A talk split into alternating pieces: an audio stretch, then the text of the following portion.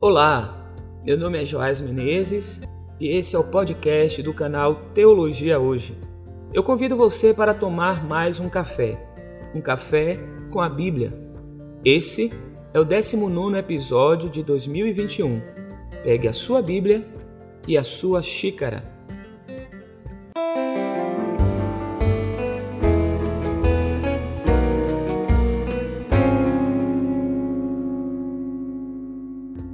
Mas há descrentes entre vocês. Ora, Jesus sabia desde o princípio quais eram os que não criam e quem iria traí-lo, e prosseguiu: Por causa disto é que falei para vocês que ninguém poderá vir a mim se não lhe for concedido pelo Pai. Diante disso, muitos dos seus discípulos o abandonaram e já não andavam com ele. Então Jesus perguntou aos doze: Será que vocês querem se retirar Simão Pedro respondeu: Senhor, para quem iremos? O Senhor tem as palavras da vida eterna, e nós temos crido e conhecido que o Senhor é o Santo de Deus. João 6, de 64 a 69. Geralmente o nosso café com a Bíblia sai quentinho às 7 horas da manhã de sábado.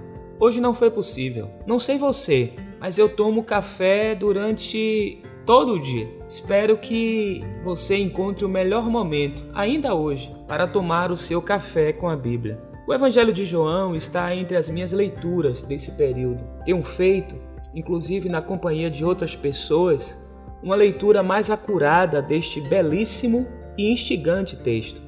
Convido você a ler esse evangelho, caso você ainda não tenha lido, e mesmo você que porventura já tenha lido algumas vezes esse texto, convido você a ler novamente.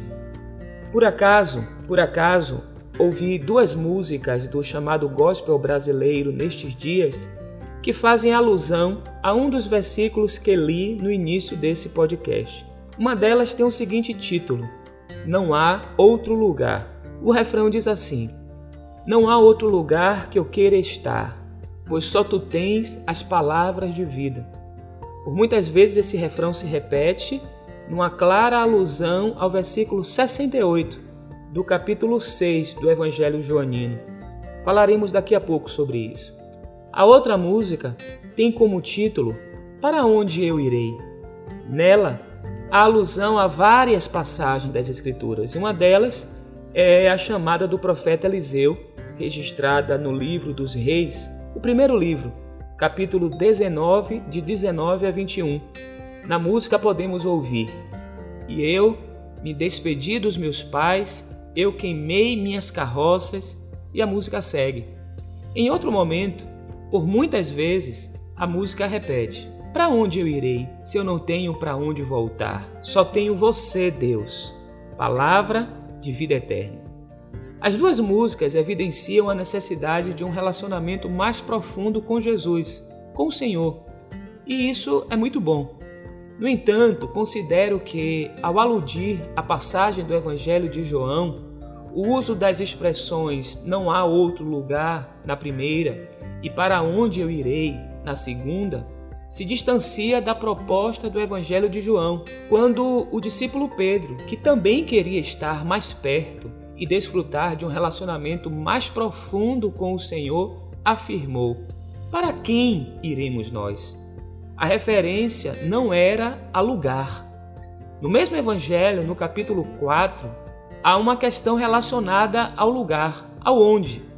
Uma mulher samaritana, em conversa com Jesus, quis saber qual o onde ou lugar que deveria adorar. Nossos pais adoravam neste monte, mas vocês dizem que é em Jerusalém, é o lugar onde se deve adorar. Foi o que a mulher disse a Jesus em João, capítulo 4, versículo 20. Nesse diálogo, Jesus já chamava a atenção para algo mais profundo, que não estava associado a externalidades, a lugares. O monte que os samaritanos adoravam era o Gerizim. O monte que os judeus adoravam era o Monte Sião. Dentre as respostas de Jesus, ele afirmou o seguinte: Mas vem a hora, e já chegou, em que os verdadeiros adoradores adorarão ao Pai em espírito e em verdade, porque são esses que o Pai procura para seus adoradores. Eu estimulo você a ler todo o capítulo 4. Voltando ao capítulo 6, o pronome interrogativo grego tina, que foi traduzido por quem, evidencia a consciência do discípulo que estava em uma sociedade que já havia depositado muitas vezes a sua confiança em muitos outros líderes e que por muitas vezes também eles peregrinaram a lugares sagrados. Muitos quens, muitos lugares. A consciência petrina e que deve ser dos discípulos e discípulas é que o único quem, Jesus de Nazaré, tem palavras de vida eterna. O texto grego diz remata zoes aionos. Não é lugar, não é estar aqui ou ali, é colocar a esperança numa pessoa, naquele que tem o rema ou remata, palavra zoe, de vida, e essa vida qualitativa, essa vida eterna, zoes aiônio. Não havia mais opção para Pedro. O quem de Pedro era Jesus de Nazaré. A expressão grega que comunica o momento quando alguns discípulos abandonaram Jesus, na língua grega significa dar um passo atrás, não estar mais com. Eles não queriam mais estar nele e com ele. E você? E nós? Qual o nosso quem? Em quem temos depositado a nossa esperança? Para quem temos ido?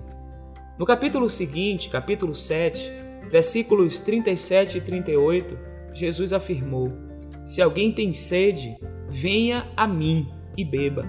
Quem crê em mim, como diz a Escritura, do seu interior fluirão rios de água viva.